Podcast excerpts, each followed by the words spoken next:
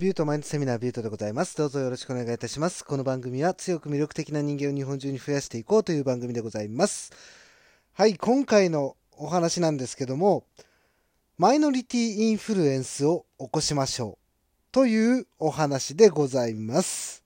聞き慣れないですよね。 minority influence って。まあ、この minority influence って何なんですかっていうことなんですけども、これね、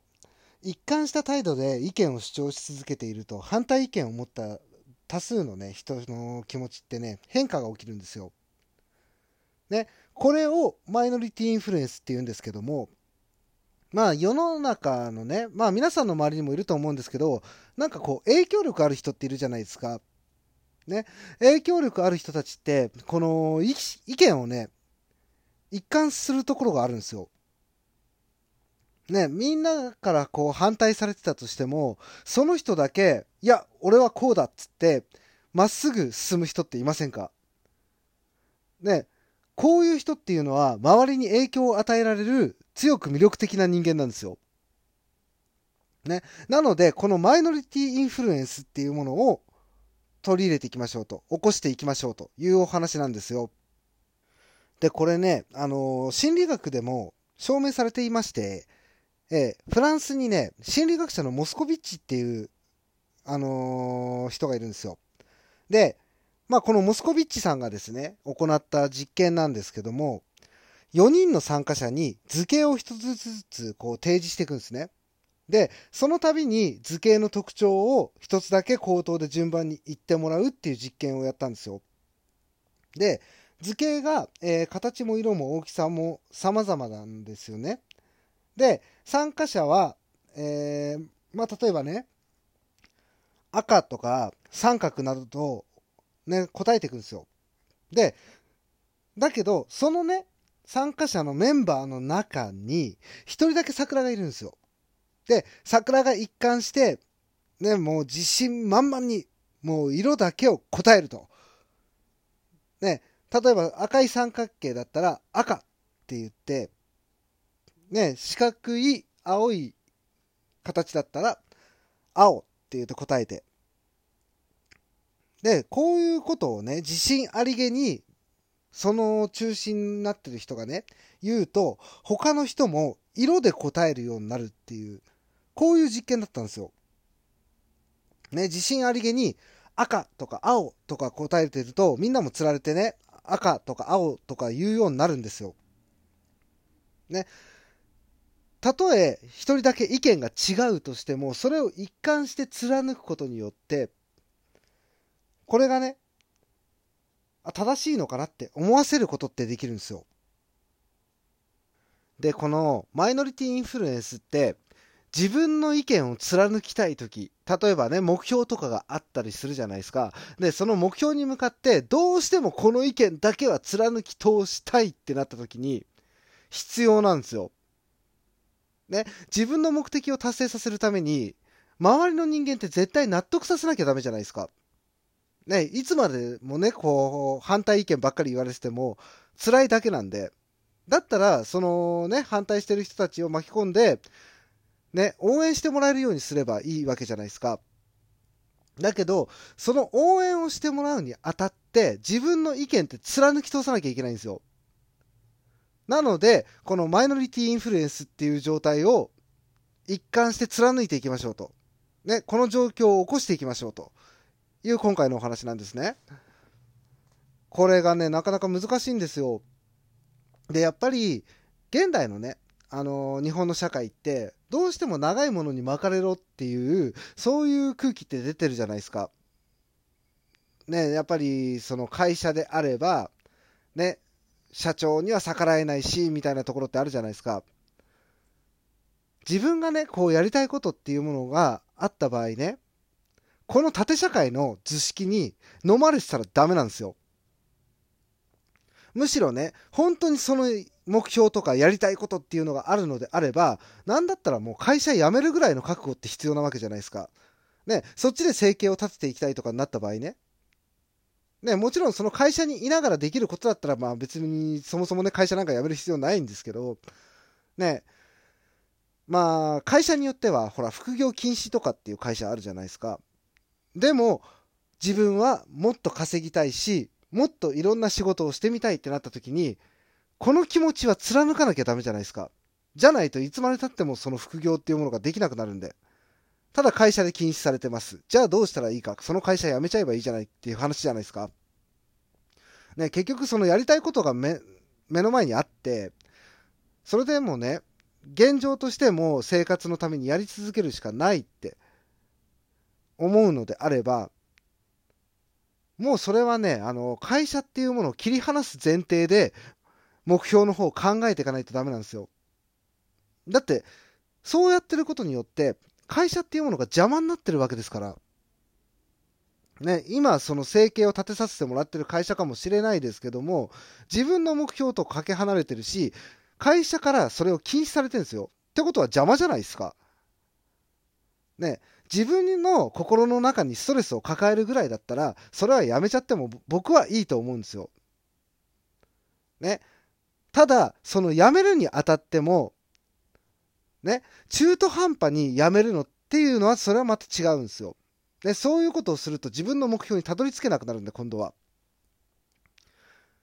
自分がね、やりたいことのために会社を切り捨てる覚悟ではいると。ただ、現状として、その会社がある上で、今生活をしてるわけじゃないですか。っていうことはですよ、その目標っていうものの、ある程度軌道に乗ったところ、この軌道に乗ったところっていうので、もう一つの会社の方を辞めるとか。ね、ちゃんとプランを考えてから進めないと、なんかね、うまくいかないんですよ、人間って。かいう僕もね、あのー、見切り発車で会社辞めちゃったんですけど、僕は。ね、なので、あの、2ヶ月ぐらいね、あのー、ただの、プー太郎の時期があったんですけど、ね、無職の時期あったじゃないですか。だけど、これね、結構きついっすよ。正直なところ。あの、2ヶ月間僕無職で生活してて、今結構ね、その収入っていうものに追われてたりするんで、ね、なのでね、あまり、あのー、まあ、会社ね、邪魔になるんだったら辞めちゃえばいいじゃないって僕は思うんですけど、実際問題ね、僕個人はね、ね、あの、ストレスになるぐらいだったらもう辞めた方がいいよと、個人的には思ってるんですが、やっぱりね、その先のことを一度考えて、冷静に判断した方がいいとは思うんですよ。ね、僕の場合は、まあなんとかなるだろうっていうマインドがもともとあるので その上で、まあ今現在なんとかなっちゃってるので大丈夫だったんですけど、あのー、リスクヘッジっていうものはちゃんとやっとかないとダメです。実際問題。ね、自分に降りかかってくるリスクっていうのが生活っていうものに関してくると、今度は自分の身を削ることになってくるので、ちゃんとリスクヘッジはした上で、ね、会社を辞める算段をつけて目標の方に向かっていってほしいと。で、これ交友関係とか、えー、まあ、人間関係においてもそうなんですけど、ね、このマイノリティインフルエンスっていうものを起こす目的っていうのが、結局のところ、その否定派を肯定させることが一番の目的で、まあ、例えばね、周りの人間が自分の目標を話した時にですよ、まあ俺こういうことやりたいんだっていう話をした時にですよ。そんなのできるわけないじゃんって周りの人間が言ってるわけじゃないですか。それを納得させるのにはどうしたらいいのかって言ったらもうその意思を一貫して通す。そして実際にもう行動に移すっていう。で、行動に移さない人間っていうのは周りの人間って絶対認めてくんないんですよ。ね、頭で考えてるだけでちっとも進歩してないじゃん、進展してないじゃんっていうふうに言われますんで、これは信用を失いかねないので、貫くんであればちゃんと行動はしないとダメです。ね、なんで行動しなきゃいけないんですかっていうことを結構言われる方いるんですけども、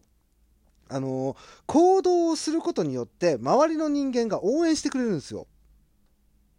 ね、口だけで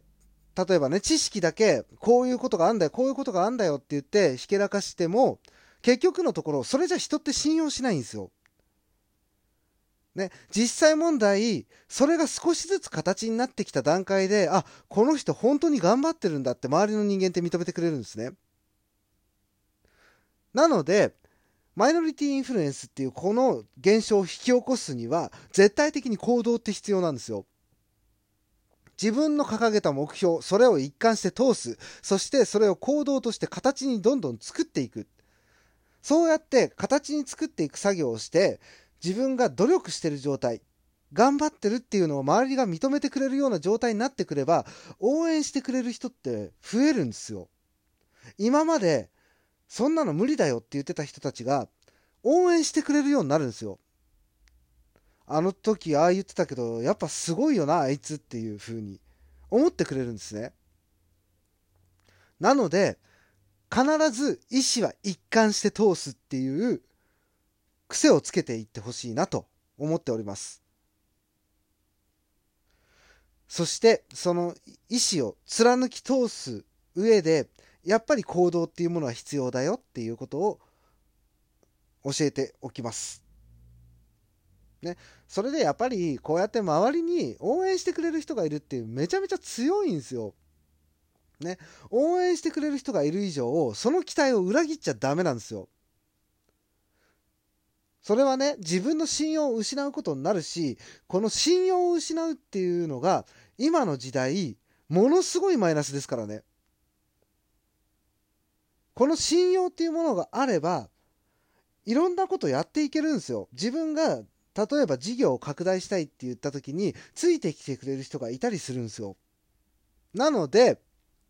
このね、マイノリティインフルエンスっていう状態を引き起こしていきましょうと。ね。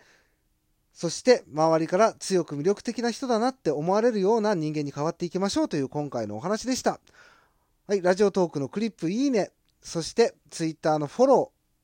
ー、ね、あとご意見、ご感想などよろしくお願いいたします。ビュートでした。バイバイ。